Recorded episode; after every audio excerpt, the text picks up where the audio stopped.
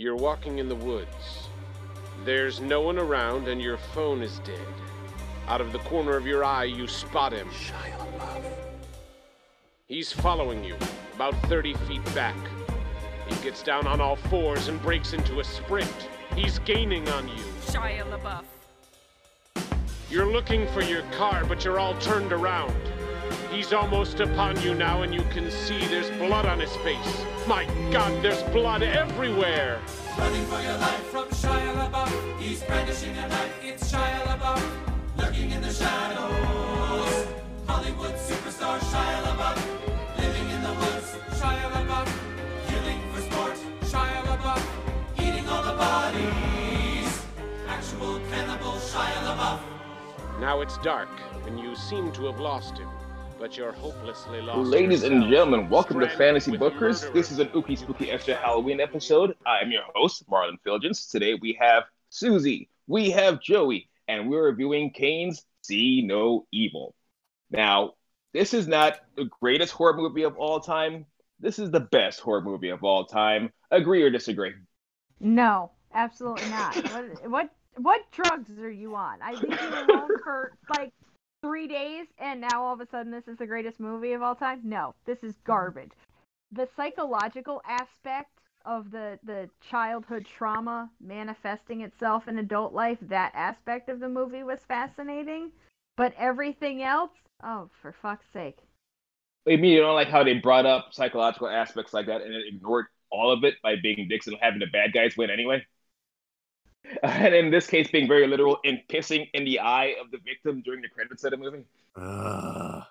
So many eye sockets. The very beginning with the eye sockets, and then the ugh. gross is not scary. It's just gross.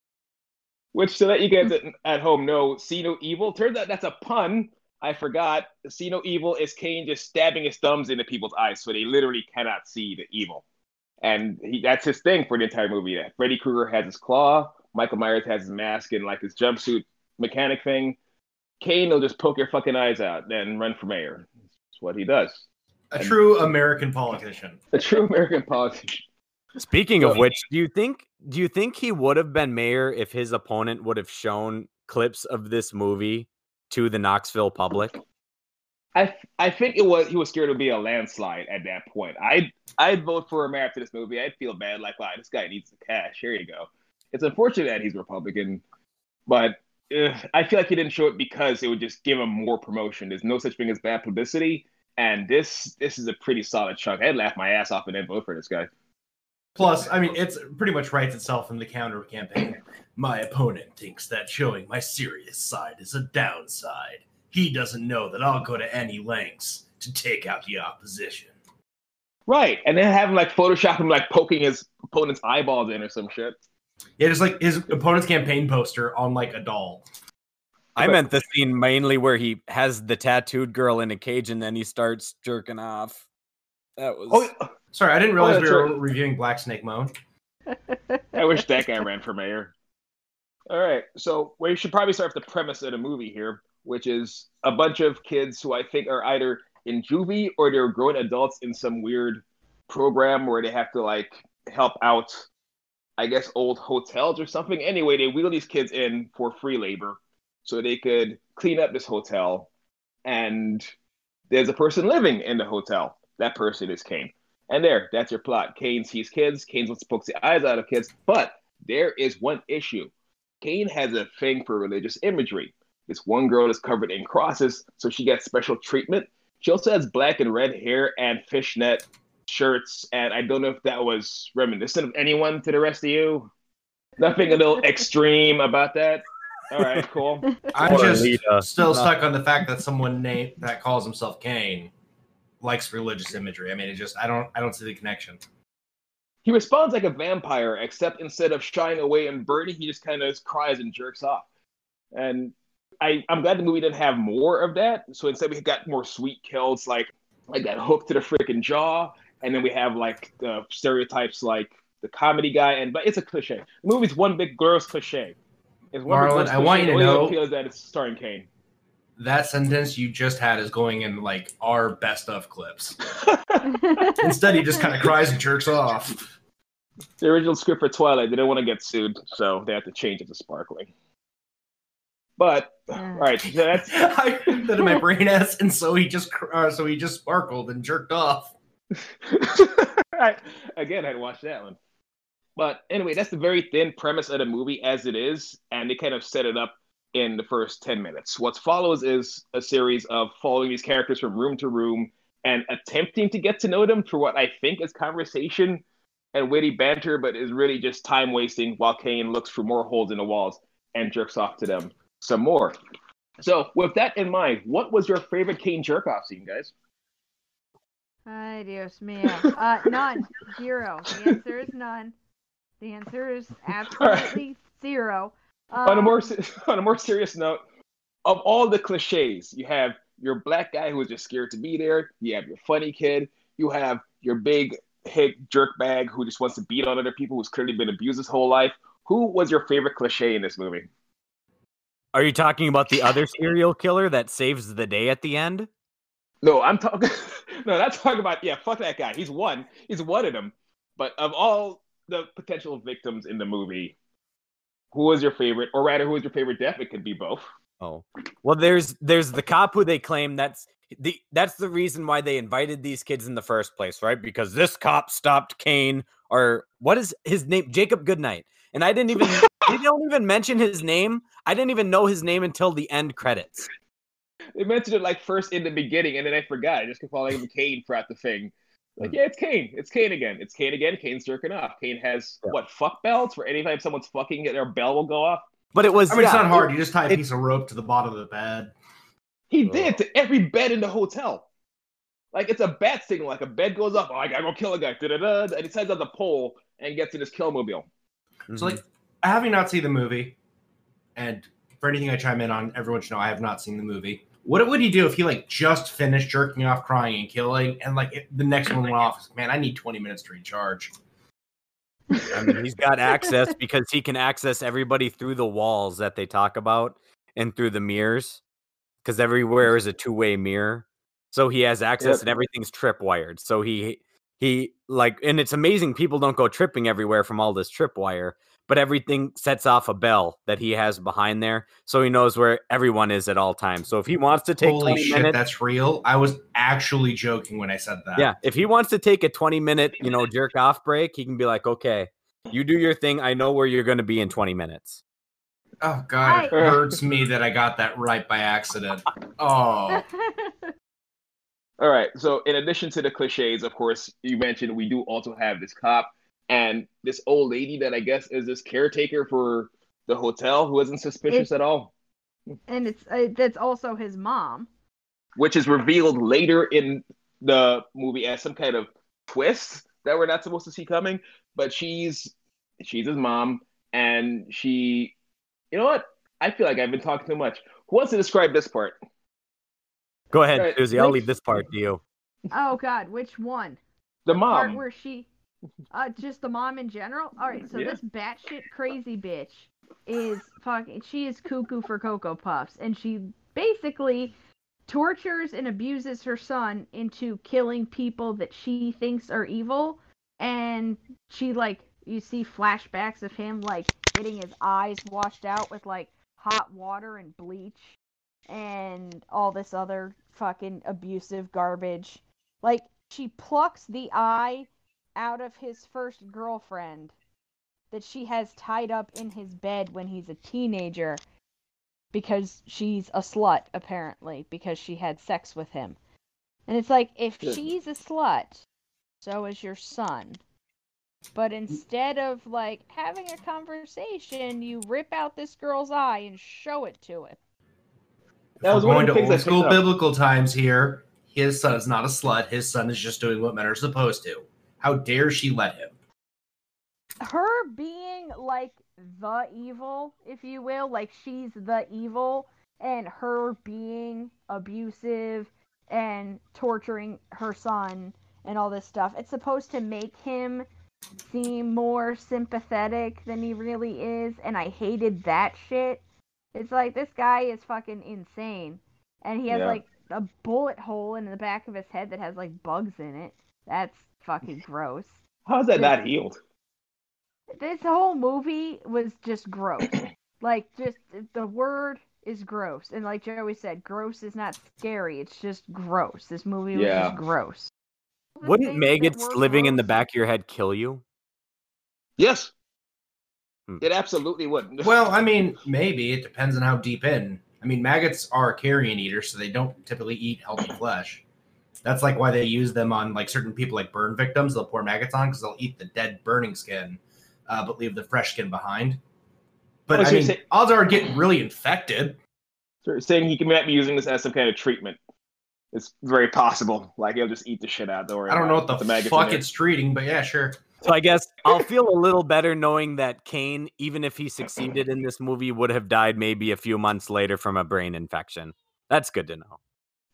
You did touch up on one thing. Um, sorry, to, sorry that I cut you off earlier, Susie. Um, that the irony of this movie is that Kane doesn't want anyone else to see evil, but Kane is very much. We should call him Jacob Goodnight. Fuck it, he's Kane. He's the only person aware of anything in the movie. He's the most aware. He sees everything in every room. He knows what everyone's doing. He sees everything, but doesn't want anybody else to see anything. That kind of selfish shit that he gets from his mom. Although I did find it funny that when he did finally see his mom for the evil that she was, he had this cathartic moment where he yeets her into a wall and killed her that way. I And then he- feel like that's I feel like that's the typical cis het white dude fantasy. Like the fucking Eating your mom into a wall? That's a very Oh. odd one. I'm not gonna lie. I it really is. I there's the white dudes that I do hang out with. They seem relatively well adjusted, but like most white dudes, like the cis het white dude, like dude bro crowd, like their ultimate fantasy is killing their mom. It's very strange. It's and it's like it's Freud is has been proven to be incorrect, like his theories and his methods and whatever, but a lot of what he like the foundation that he built his work on was true and that is that you learn a lot about how to treat people from the way your parents treat you it doesn't stem so much into like your sexuality and things like that like he said it did but it does reflect it does impact the way that you treat other human beings and how you allow yourself to be treated and you know okay fine but at the same time what the fuck? I That's a great agree with you that. on two. There's two points. Like, did Kane need a backstory in this movie? Couldn't he just been the vicious killer in the first place? Like, why do we have to humanize the killer? That's why I hated about the the Halloween Rob Zombie Mhm. remake. It's like you Yeah. don't need to humanize Michael Myers. Michael Myers' appeal is that he's he's just this killer. That's all he is naturally. He, there's no there's no rhyme or reason behind him. There's no remorse. He's just evil. Like, why also- can't Kane just be evil? That would make a little more sense. Also, the fact that like, so he would kill this mom, his mom that's been traumatizing him since birth, but he still like does everything she says, and then he conveniently kills her over some girl that Kane was holding captive for what a couple hours. He probably had his breaking point. I guess I- everybody does I- have one. That is true. And I think I think that this entire movie it this also it's like the Marine. It reeks of the Vince McMahon vanity project. Like I feel like Vince McMahon is like the cishet white dude in this story and his ultimate fantasy is like killing his mom and he can't cuz she's dead Whoa. already. Please, please, please don't convi- compare Vince McMahon to your average white guy. I mean, come on. It doesn't just stop at moms either. I mean, I just watched uh, it chapters one and two last night because I couldn't sleep. And the bad guy, of course, wants to kill his dad. There's always some abusive parental figure in this situation. There's always some abusive parental figure that someone wants to achieve catharsis by killing. And it's always in horror movies, it's always the bad guy. Or even in superhero movies, you have like Spider Man villains doing this shit. And it doesn't help that this movie doesn't understand what it's talking about since it just ripped off a plot line from Friday the 13th. This is the exact same plot, plot line from Friday the 13th. All they did was add a hotel and eyeball gimmick. They're, they're, they're trying to talk about something important, but they don't know what they're talking about. And that feels like the WWE all over. You don't know anything about psychological trauma, but you're putting it in your movie anyway because you saw it in another movie and you feel like that's what's popular. But that said, so the movie just becomes a series of killing characters that we don't like. At the end of the day. It becomes here's all these people, not a single likable one among them, except maybe the one girl, except she was in an abusive situation. So we more feel sorry for her than anything in this regard. She doesn't really have any character traits of her own. And then we kind of like speed rush through death after death after death and creative death until we get to the end where the survivors are this girl, her abusive ex boyfriend, and not the cop. There was a third body. It's her one friend that's telling her, telling the cop in the beginning, "Hey, protect this girl from the abusive ex-boyfriend," and then the cop does nothing. Yeah, cop dies, and abusive ex boyfriend lives, and I guess he's supposed to be. He shows no redeemable qualities. He's like, "Yep, I guess I survived that. I'm gonna go back to beating on you now, if that's okay." And then then the movie ends. Oh, and then oh, the the white guy, the white guy is the hero, and he walks out of the hotel at the end with the two girls and goes, "I didn't want to walk out of here alone." Okay, so everything that you do is self-serving. You're just a shitbag. Fantastic, and you're the hero that I'm supposed to be cheering for because you're the one living white guy. Yeah. Fantastic. That's, mm, I mean, the main problem is what, how Marlon described the one victim that we know in this that Kane kidnaps. Yes, she's been abused for a long time. She's in jail because she was betrayed by this abusive ex boyfriend, who is the one at the end of the movie that saves them and is supposed to be redeemed from this one act. Yeah. Like, no, she's not just going to go get abused again by this same douchebag. When earlier in the movie, you show it, like, it's shown that he puts her in the chokehold and, and says, like, you better listen to me or whatever. Oh, Our but this heroes, the guy that's redeemed at the end of the movie. And it's, I feel like this movie was written by somebody that just wants to stick it to any kind of viewpoint they see. Like, there's the one girl who's vegetarian that's nice to the dog in the beginning, but then the douchebag who saves the day throws a can at the dog. But who was the wrong one? Oh, it's actually the vegetarian that was being nice because she falls down a roof, breaks her arm, and then the dogs eat her for whatever Yeah. freaking reason there is. Just cruel irony for no reason. Yeah, and then there's the cop who who it seems like the movie is built around in the beginning because he's the one that stopped Kane in the beginning. And so you're like, okay, he's the one person that knows this killer. He's the one that can help them out of the situation. And then they kill him right away. So goodbye to that storyline. That was worthless. That was the one horror trope they did it right though. They gave us hope and then they took it away. Here's the one guy who stopped him before. He can stop him again. Oh fuck, he's dead. And so that was the one thing that did right for me. So I don't watch horror movies. Like I don't like to be scared. Marlon likes to be scared. He enjoys this crap. I mm-hmm. don't like horror movies. I actively avoid watching them. I don't enjoy them. They're not fun for me. So I literally like every time somebody was like being murdered or something gross was happened, I had like a flannel shirt over my face so I couldn't watch it because I was either grossed out or traumatized. Pick one.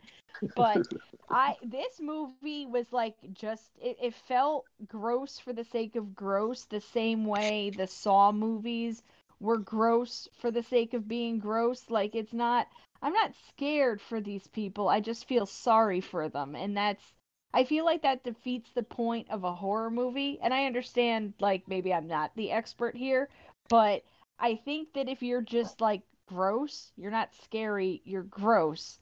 And at that point are are people just like disgusted by the grossness and mistaking it for fear or are they actually like afraid of this very implausible scenario? I mean they're cleaning a hotel and the cleaning supplies are dirty. The cleaning supplies are dirty. What the fuck? Someone should have been brought in to oh. clean the cleaning supplies before they handed it to Oh. them.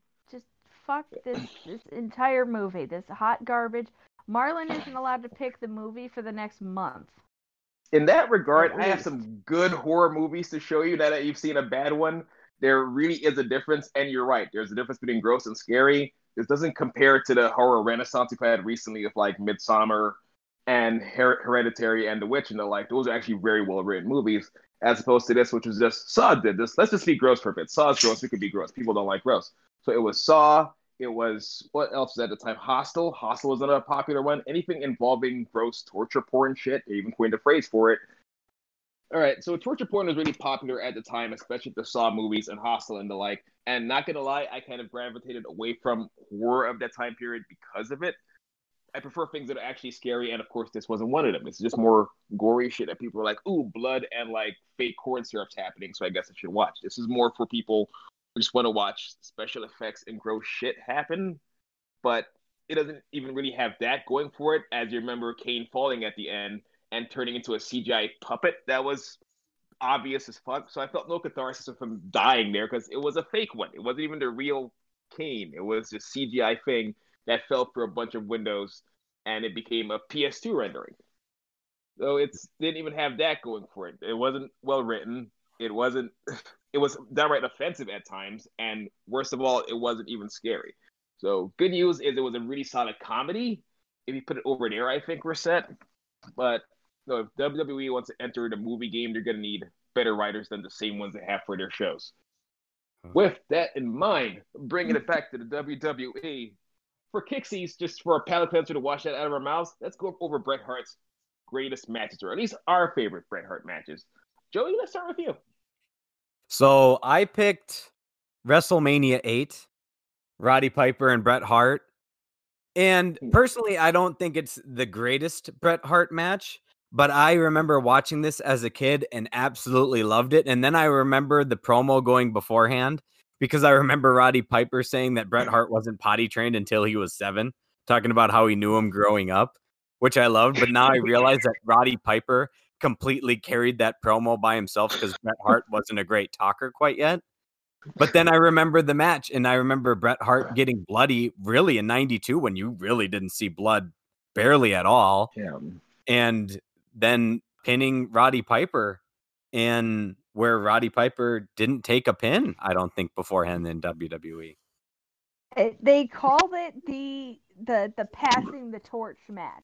That was like the the big the big thing. Oh, you know, if, if Bret Hart if Bret Hart wins, if Bret Hart if Bret is Bret Hart going to take over? Is he the new the new it guy? And that was it was a very transitional match, and you felt it while the match was happening. And Roddy Piper did carry not only the promo but a lot of the the everything leading up to the match itself.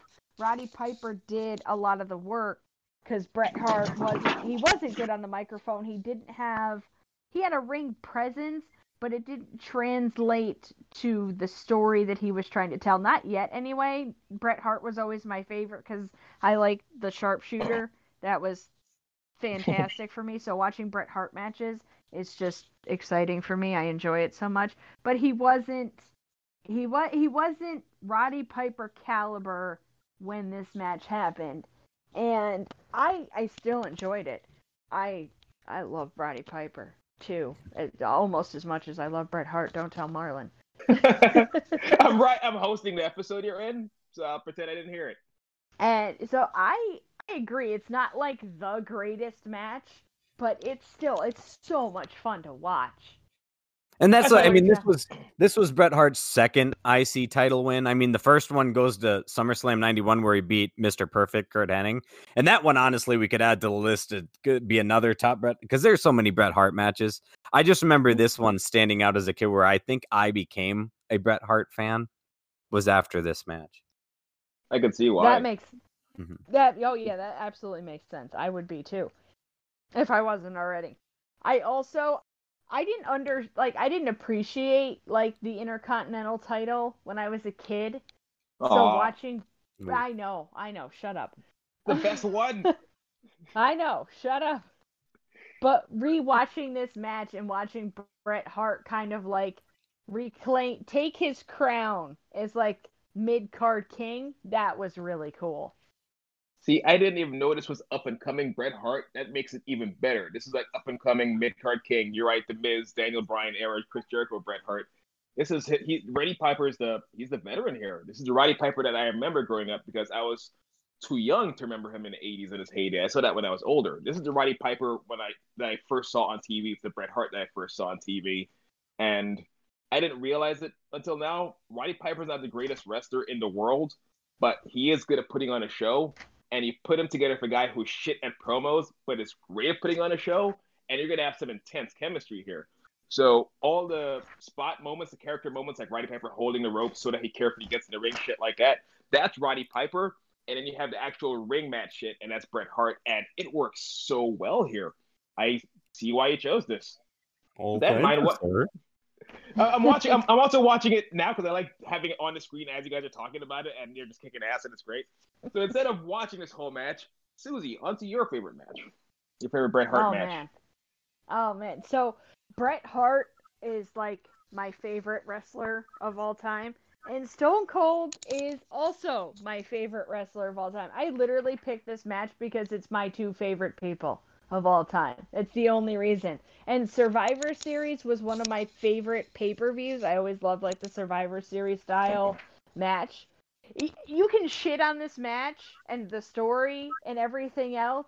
Like it's not it like Joey. It's not the greatest wrestling match of all time, but I love this match so much. It's it really is one of my favorites, and I picked it just because it's one of my favorites. Not Can I take you both down memory lane for this match? Of Ooh. course you can. My seatbelt's So- on. So hmm? this this match, me and Tony both got back really into wrestling around 1996 and started watching WWF more than WCW at the time. We watched a little WCW, but mostly WWF. But Bret Hart wasn't there when we started watching again in 96. He was on hiatus. And this was the match where he came back and we were like Stone Cold Steve Austin, why? Like we didn't understand we didn't get because we were kids. We didn't. We weren't like the big fans of like the the Austin three sixteen then because he was still a heel to a little kid. So and Bret Hart is Oh, is the face of the Oh. company. Like Bret Hart was you you don't go against Bret Hart. So we were so excited to see Bret Hart back. And not to mention that the fact that that Survivors 96 show as a whole is excellent and one of the best shows that WWE's ever put on. But this match is so clean. Both guys are this is back when Stone Cold Steve Austin didn't have his neck injury so he could really wrestle in the ring. Like he had a different style entirely. So both guys, every move is crisp. Like you can see a couple botches in the Roddy Piper Bret Hart match. There's not really a botch here. The only problem really with this match is that you compare it to their WrestleMania 13 match, which is possibly the greatest match of all time. I so it, so that's a tough comparison, but this match is so good. I I love it. I literally I could watch this match like on loop for hours and I would find something new to love about it every mm. single time. like a sweet ass attire. I think that's my favorite Bret Hart attire. It is your favorite Bret Hart attire. You just you you didn't know that. I didn't know. I didn't know it was the match. This is the match it's from. Yeah, the solid dark p- pink. Yeah, that's a good looking pink. It's the black and everything. It's also after going from the last match, we get veteran Bret Hart now. Replacing veteran Roddy Piper against up and comer Steve Austin, who's just now getting his shit. So every match, we, we did this last time with the Japanese matches as well. Seeing the old gunslinger get put away by the new guy. This is Stone Cold Steve Austin coming in town to put away Bret Hart. He doesn't know it yet. Bret Hart is this close to being in WCW. And it's and it's another it's like it's like Joey's match. It's another passing the torch match. Like you don't realize it when you're a kid or like the gravity of the situation, I guess. But it is another pass the torch match. Like it's like the end of an era kind of thing. Like when Roddy Yeah. Piper passed the torch to Bret Hart and then Bret Hart passed it to Stone Cold Steve Austin. I I don't I haven't watched any of the post Steve Austin neck injury matches like enough to like really pay attention to the like the difference in the styles. But I know after his neck injury, he kind of John Cena'd it and had like his five moves of doom and then like the couple of things that he felt like safe doing. But after his neck injury, no, he wasn't he wasn't the same wrestler. So seeing the work in this match from him is also really cool.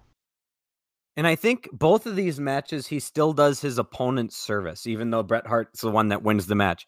Roddy Piper, you can argue in WrestleMania 8, should have won the match if he just would have hit Bret Hart with the ring bell. It would still have been, he still would have gotten away with it and he would have won the match. But Bret Hart didn't beat him with the sharpshooter. Bret Hart outsmarted him by kicking off the sleeper off the ropes and then pinning him that way.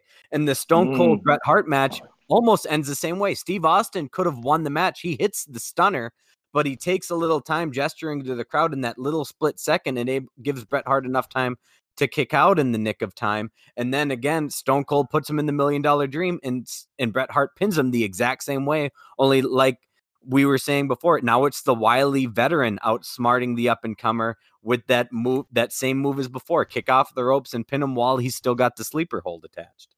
Yeah. Holy shit! All that from your two favorite matches. There's the connection. That's kind of awesome. The same friggin' finish. the Bret Hart fan in the two of us. We know what we like. And Bret Hart, I feel like he's, he's great in the sharpshooter, but I love his surprise victories. Like anything of a small package gets me. Oh, that's Or I a don't want to phrase or it a that way. Terrible phrasing. Oh, and that'll on be this episode, we talk about Bret Hart's small package. Ooh. hey, hey, don't feel bad. There's people out there that love them, I hear. It gets cold in Canada. Come on. But I do. I, I want to know one uh, one thing about these two matches, and then we'll move on to the last one too. But I mean, this is and this is a note to all of modern wrestling, and this is I think I've harped on this point before. Finishers don't need to end all your matches, and you don't need spot after spot after spot. Like this match isn't a collection of spots; they're just telling stories instead of just high spot after high spot. Young Bucks. It's uh, and it's oh like this era of wrestling is is probably my favorite. The the 1990 like the 90s wrestling is oh my god. It was like it really was like going back in time and going holy shit. This used to be so good. What the fuck happened? Oh yeah, That's right. 90 96 97 WWE was really good. Which on that note, Marlon, uh, I'm gonna I'm gonna disagree with you there. '90s WWE, their main event roster was really good. You had The Rock, you had Austin, Bret Hart, those guys, but their mid cards, man, they fucking Ooh, drag yeah, ass. you're off. right. I'll concede that point. That's same. Oh, I, I I don't have I don't have any valid points to argue against it. Zero. Zilch, none. Nada. I got So come at me if Midian. Marc Mero, Wow. Marc Mero had a career. It was a career. It was fucking there. Sable had a better one, but it was there. With that regard, let's go to the true greatest era of WWE, and that is the early to mid 90s with Shawn Michaels versus Bret Hart at WrestleMania 12, the quintessential Shawn Michaels Bret Hart match before you know what, which is, of course, Bret Hart's finally coming into his own. He comes in with his jacket, he has his glasses. Shawn Michaels has to one up him, comes in on a friggin' zip line. Now, I was sold on Shawn Michaels already before this, but this just had me double down. I was sold the moment I played, uh, I believe it was Royal Rumble for the Sega Genesis, and I heard his entrance music for the first time, and his moves that have like little hearts on it and crap. So, Shawn Michaels has been my favorite since Sega Genesis days. So, I love Bret Hart almost as much. Shawn Michaels has that one edge in that he's just a better talker and better performer and better storyteller in that all that shit I said about Roddy Piper earlier. Imagine Roddy Piper could actually wrestle and you have Shawn Michaels. and that's that's that's why I chose this one. You have a great story. You have Shawn Michaels being the greatest heel ever, which he reminds me why I love heels so much. They're just the better characters. They get to do more shit. Faces like Bret Hart from like the '90s, the '80s. Now they just, hi, I'm here. I'm from so and so, and I'm here to be a good guy. Thank you very much. And Bret Hart was just another one of those to me. He's great in the ring, but it's like that's nice. What's what's your thing? He has broken hearts. He has hearts all over him. I get it, the heart thing, but Shawn Michaels really sells it. Shawn Michaels really sells the heartbreak thing. Mind you, Bret Hart was the real life cheat, but that's another story. Love them both. Love this match. Shawn Michaels and Bret Hart tore the roof off the place. Shawn Michaels always had the greater edge to me in that you could him, give him a microphone and he will kill it. Give it back to Bret. Uh, So what Marlon's trying to say is this is not his favorite Bret Hart match. It's his favorite Shawn Michaels match. Bret Hart just happens to be in it. And I we thought you were going to say this isn't my favorite Bret Hart match. This is just a tribute. couldn't remember Uh, my favorite Bret Hart match in the world. We we actually go we have gone back and forth our entire relationship for the last how long have we known each other? 17 years? Uh, Yep. about who is better bret hart or shawn michaels. And he always says bret hart and he always brings up this match and he always brings up the entrance and the promo and the this and the that. And i don't care what you say bret hart is the better all around performer than Shawn Michaels. Oh. He's a better wrestler. Mm. He's more interesting. I enjoy him way more. I'm sorry. I know I'm alone in that camp, but I, I'm okay with that. Name one quintessential Bret Hart WrestleMania entrance. He wasn't flashy. He was a technical wrestler. Name Yeah, one but- quintessential Chris Benoit entrance. Come on. Oh, One yeah. where the audience all shouted out in unison balls. The one where he didn't show up. And no, that's nothing else. I- Okay. That was that was that was that was actually that was the ECW pay per view. He was supposed Yeah. to win the ECW title at that pay per view, and then John Morrison actually won the title and took his place in that match. Arguably, So- John Morrison probably wouldn't have had the career that he had if that didn't happen. And I know that oh. that's kind of oh, put a microphone at him for a second. Yeah, I mean, I mean, think about it. He was he wasn't even on the card for that match, uh, for that pay per view, and then he is now in the main event for the ECW title. Yeah, no, that was that's the only thing that saved John Morrison's career. He'd be an AEW, fucking falling off the top rope like Evan Bourne, Matt Sydal, whatever the fuck his name is. That's where he'd be if Chris Benoit was still alive. That's kind of My scary, though. I personal mean, opinion. Chris Benoit essentially died for his career, and that's, that kind of blows. This is as far as he's got. So Andy and I were just fight. talking. Andy and I were just talking about Arturo Gatti and boxing. How he would have just kept going until eventually, like he would have just kept boxing until he literally just fell face flat in the ring, and either they made him quit or he was made to quit by nature itself. So you're Mhm. saying that Chris Benoit would have been made to quit, or life would have just quit for him? Absolutely. Chris Benoit would have died in the ring anyway. I feel. Same with Eddie Guerrero. Those guys, they no, they weren't going to retire. Undertaker, No. I, I'm scared is still going to die in the ring. I don't trust him not to come back. Ricky Oh, Moreno he's definitely never- coming back. I was gonna say, doesn't he have plans to come back for Survivor Series? Oh Mhm. God! Damn it. That's what I said when I saw it. I was like, "Are you fucking kidding me?" Like Yeah, I this was is such reading an interview note. with his uh with his girlfriend, wife. I don't know if they're married or not. Their Um, wife, yeah. Okay, but yeah, she was talking about it's like yeah, since he retired, he doesn't know what to do with himself. he really doesn't. They say that about a lot of athletes, but I mean that that boneyard match was such a high note. Just end. Like I get it, but like just, just win your Super Bowl and leave. Like Fucking go. it's so hard. I know it's hard, but I mean going back to this match and going back to the Susie Marlon argument, Bret Hart versus Shawn Michaels, how I personally view it, because you have the Bret Hart line about how he never injured anybody in any one of his matches over his career. And I think that's Mm.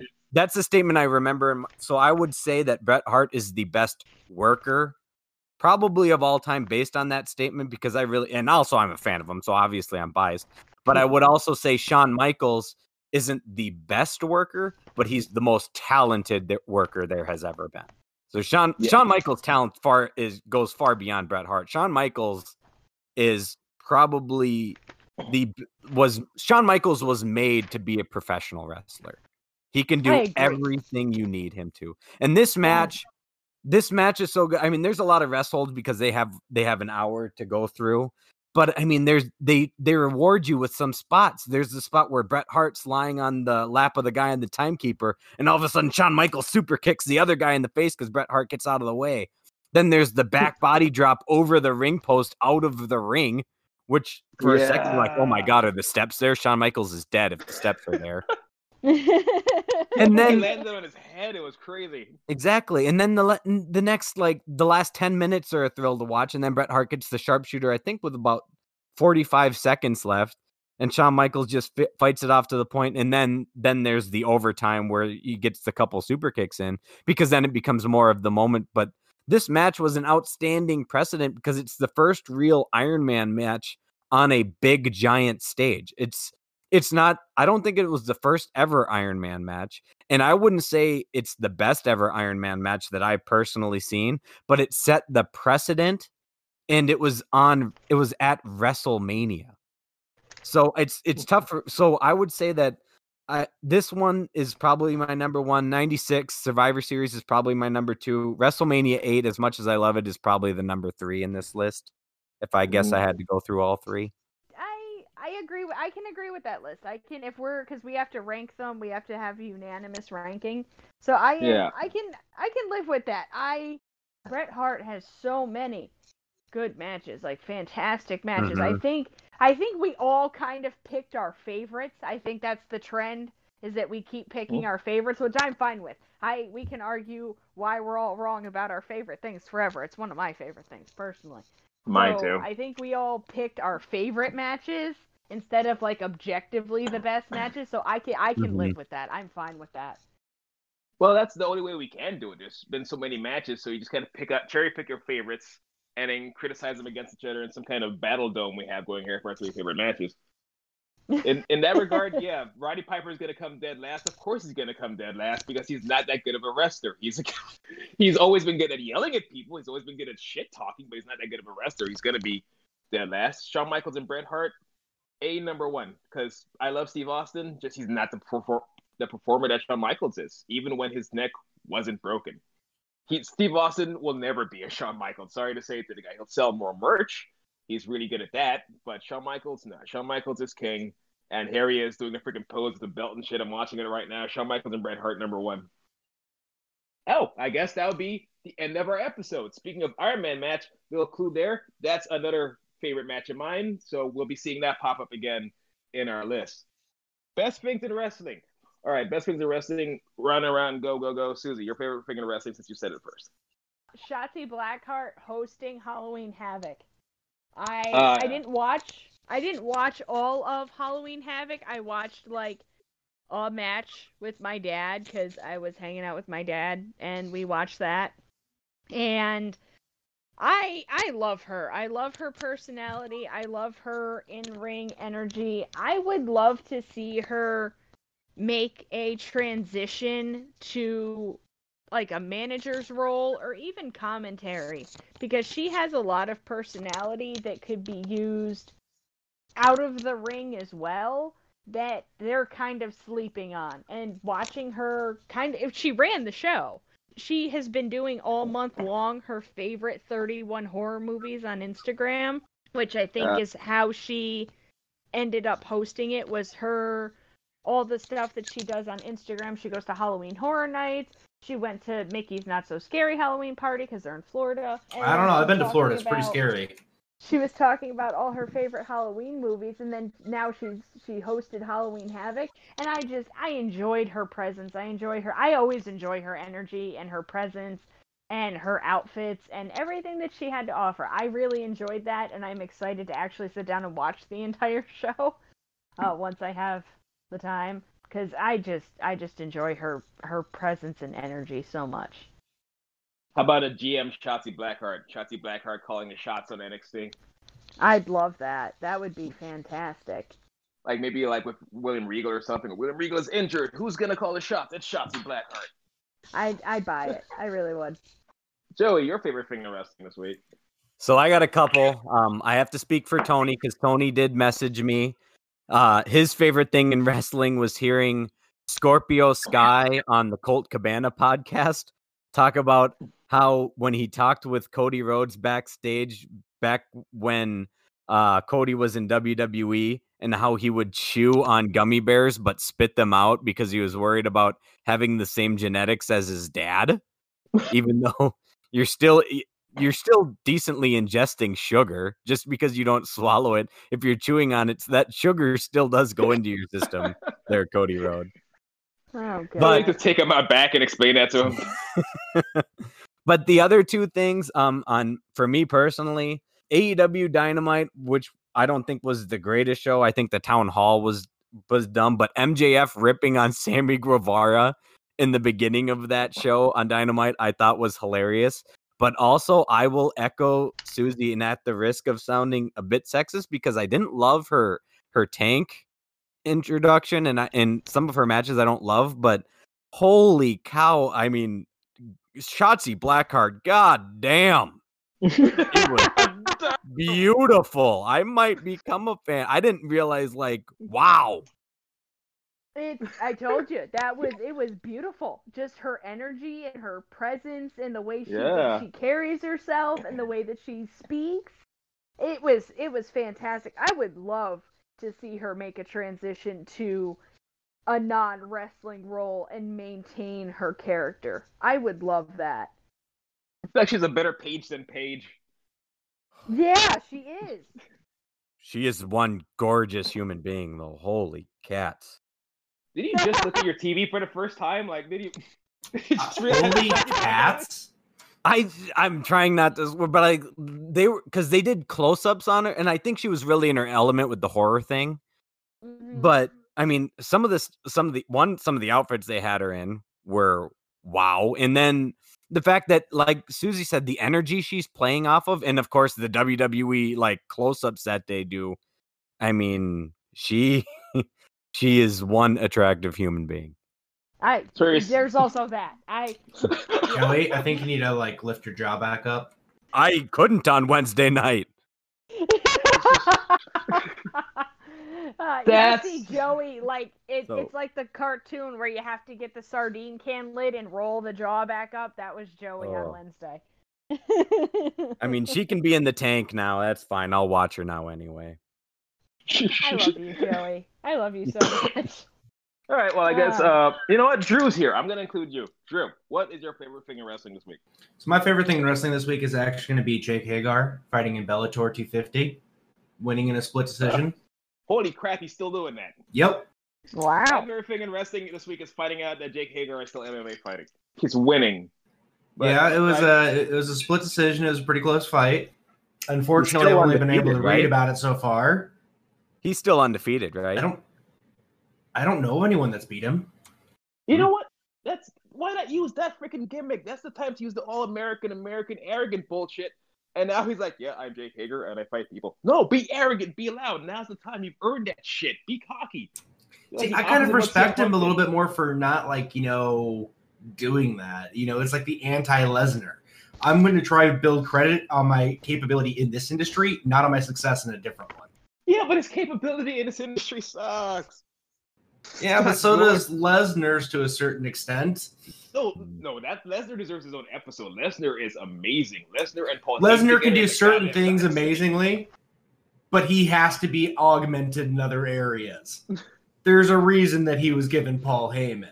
There's a reason he only does a few shows a year. There's a few reasons that he has done the exact way he has done, and a lot of creative thought went into making him look the way he does.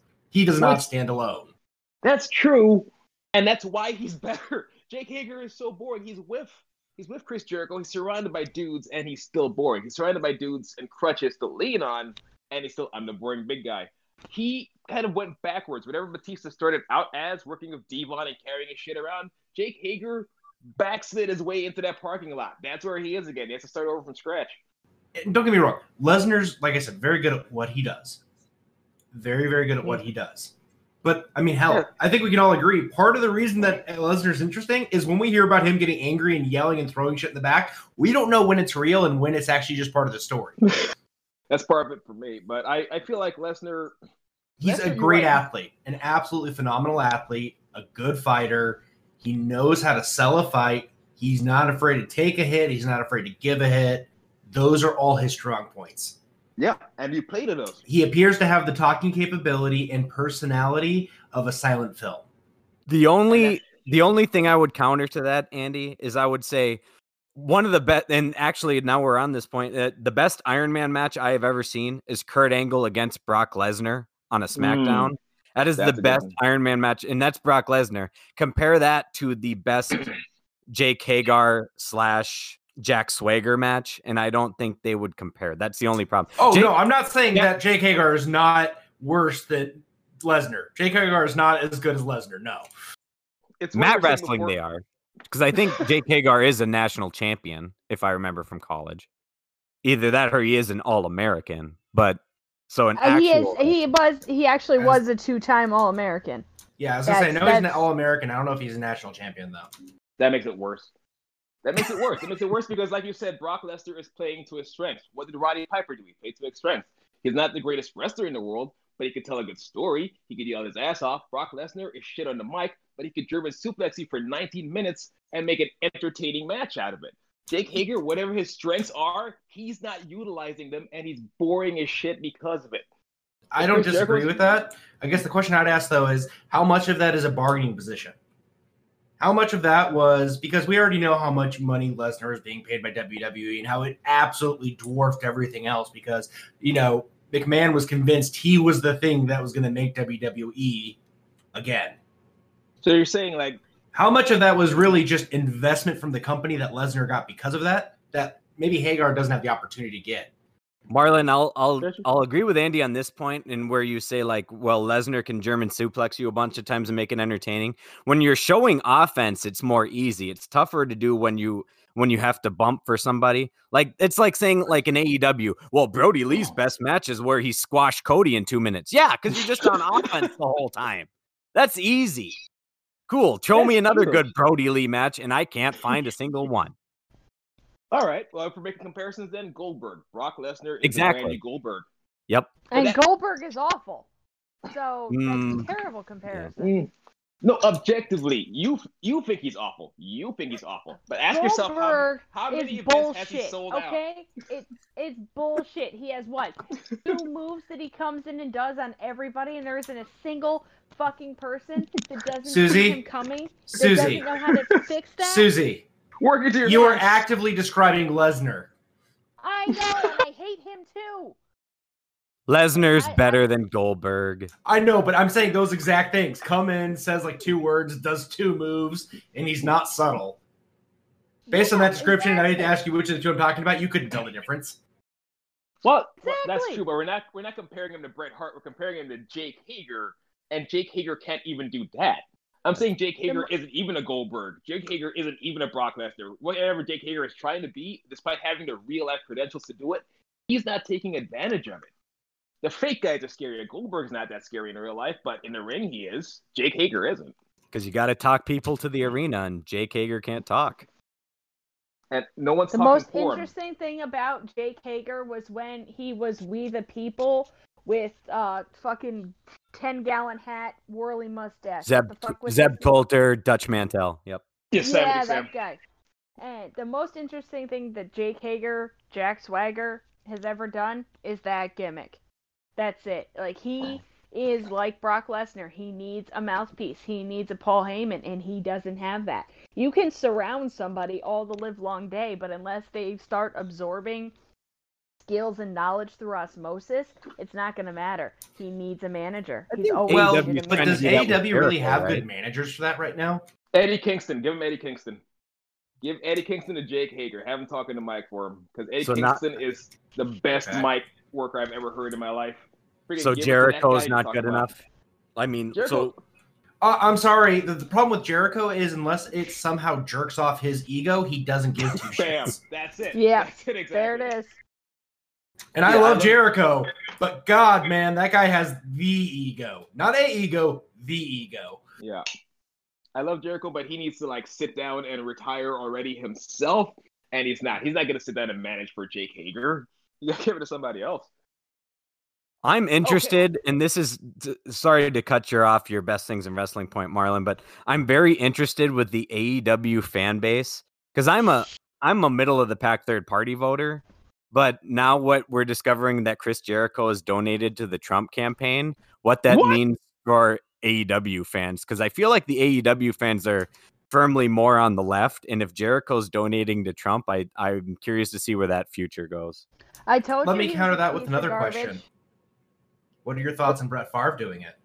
I'm I'm a to each their own guy. Like I said, I'm a third party voter, but it's it, it's I'm just curious to see where where it goes because I mean you have to sell people to the arena, and if nobody wants to see you on their TV and turn you off, it's interesting yeah. to see I feel where it like- goes here. Anyone that really knows him, though, and like his own life outside of the ring, knows that's the way he would lean. I mean, look at the things he does, like, you know, going to the Sturgis rally and doing concerts there and all the other stuff he does. I mean, right or wrong, I mean, I'm not here to make that statement. I'm kind of with you. People can make their own choice. But if you look at what he does outside of the ring, this isn't surprising. And if you don't look at what he does outside of the ring, what are the odds you're even going to learn or Oh, care about this? I'm not I'm not surprised by the the actions of Jericho himself or the beliefs of Jericho himself. I'm not surprised by that. What I like I said, what I'm curious to see is the reaction from the fans. Right, and that's what I was trying to get to is that if you don't know him already outside of the ring, what are the odds you're going to learn about this? Oh, Like- I'm not a Fair enough, but at the same but at the same time, I feel like a lot of people, and this is myself included, they're very aware of the things that people that they admire spend their money on, if that makes sense. Like I I am aware that everybody in WWE and AEW for the most part, they're all fucking Republican Trump supporters and it's garbage and it's bullshit, but I'm also not surprised. It's also the one hot garbage thing that I like allow myself. It's like I don't I don't actively give money to anybody that supports Donald Trump with the exception of professional wrestling. This is my one indulgence, my one toxic thing, my one oh my god, the oh. fucking the world is full of we're this close to fucking forced birth totalitarianism. Fucking mm. surprise. The white guy from Canada that this doesn't affect, of course he's fucking he supports Donald Trump. Cause fucking he's just another white guy that doesn't give a fuck about anybody but himself.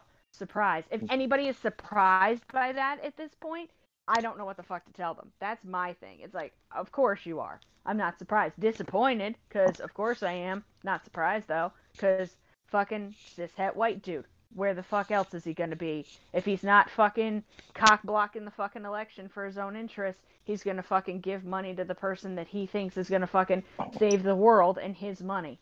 Which makes it crazier that Randy Orton of all people changed and not him. It's- Randy Orton, who would touch his balls and shake your hand, is like, oh man, fuck Trump. But Jericho is it? Yeah, that's what reality did I wake up in?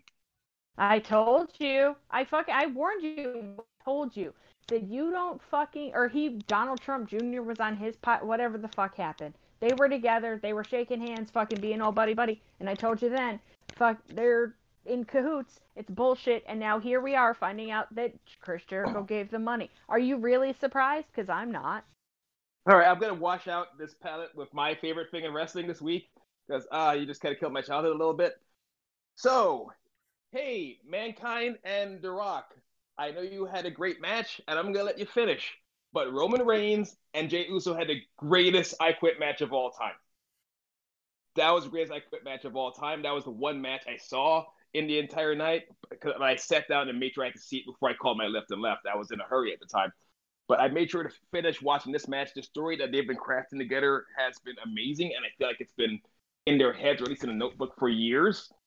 And now, because of the COVID environment, they finally get a chance to tell it. They finally get to have this thing where Roman Reigns is in a heel position, and then you have Jey as the underdog here, and even bringing in his brother and how they've been used against each other, the family dynamics, bringing in their freaking wild Samoans and like crowding Roman Reigns and shit. Like, yeah, this, there's some Godfather Samoan shit going on over here that a lot of people are sleeping on, and it's kind of amazing.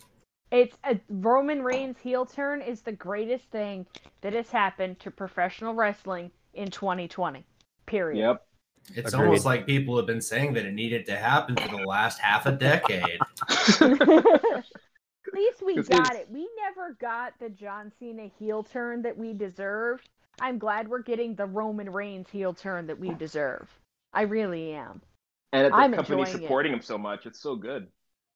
Yeah, I I love it. I'm enjoying it so much. I worry about him and his health during a pandemic in Florida that doesn't give a fuck that there's a pandemic, but I'm thrilled to pieces about this feud. If they fucking stop tomorrow because Roman Reigns is going to die if he doesn't, I'll understand. It'll suck, Yeah. but I'll understand. I'm not demanding he perform, but I am enjoying it. I think these were his terms. I feel like I they, think they they brought- were. That's what it feels like. It, that's what it. And him getting Paul Heyman because Brock Lesnar d- decided to fucking shit on the WWE again, which I said was gonna happen. It's fucking surprise. It happens every time he wants a pay raise. It's he, right. He doesn't get what he doesn't get what he wants, and then he leaves. Oh, fucking surprise! No, put Paul, leave Paul Heyman with Roman Reigns, even if he goes back to being a face or Yeah. an anti-hero because it, it really is a thing of beauty. I love Paul Heyman. I'm a Paul Heyman guy. Mm. I am. Yeah. Who I isn't? Love. I love Paul Heyman. I loved ECW. I love CM Punk. I'm a Paul Heyman guy. I am like fucking if there's like if there's fucking like the tit of life, if fucking and Paul Heyman and Roman Reigns are the fucking tit of life, I'm fucking there. Enjoying every second of it. I You don't know why, but that just Heyman caused just the weird freaking weirdest images that I had. This You're is the tits welcome. of life. That- that- Suck on the titty if you want to live. It's a full moon. It's a bu- it's a blue moon. I, we got to get weird today.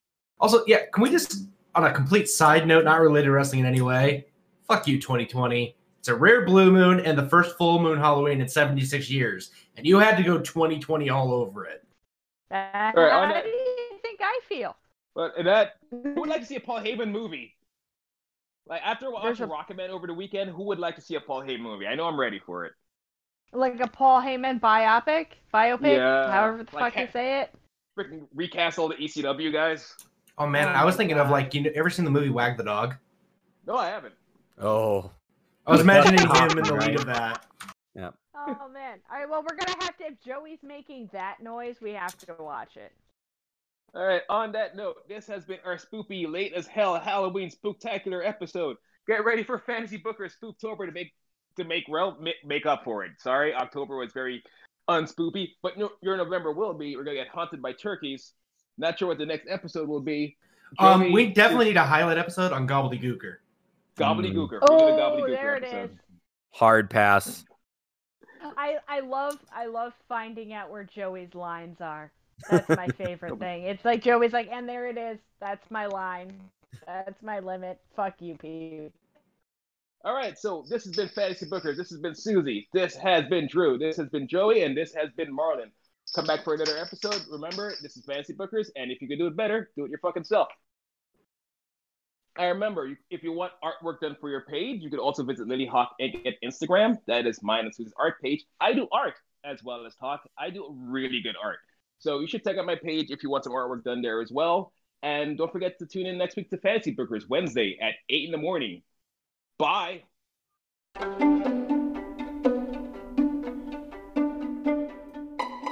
Hello, folks. It's your old pal Tony from the future. And yeah, I did say that I was taking two weeks off, but I figured I might as well keep recording these little kind of go aheads. So, just letting you know that we are on Facebook at Fantasy Bookers. We're on Instagram at Fantasy Bookers. We're on Twitter at Fantasy underscore Bookers. And we would also appreciate if you like, shared, and subscribed to this podcast because it really does help us out. We see a little bit more uh, people listening in international markets. We have a Canadian and we have a UK, so cool. Um, and there might be some more news coming down the pipe, but either way, next week we'll probably have our full gear review, which we might be recording right after the event. So we will be tired and potentially drunk. So you can look forward to that. We'll see you next week.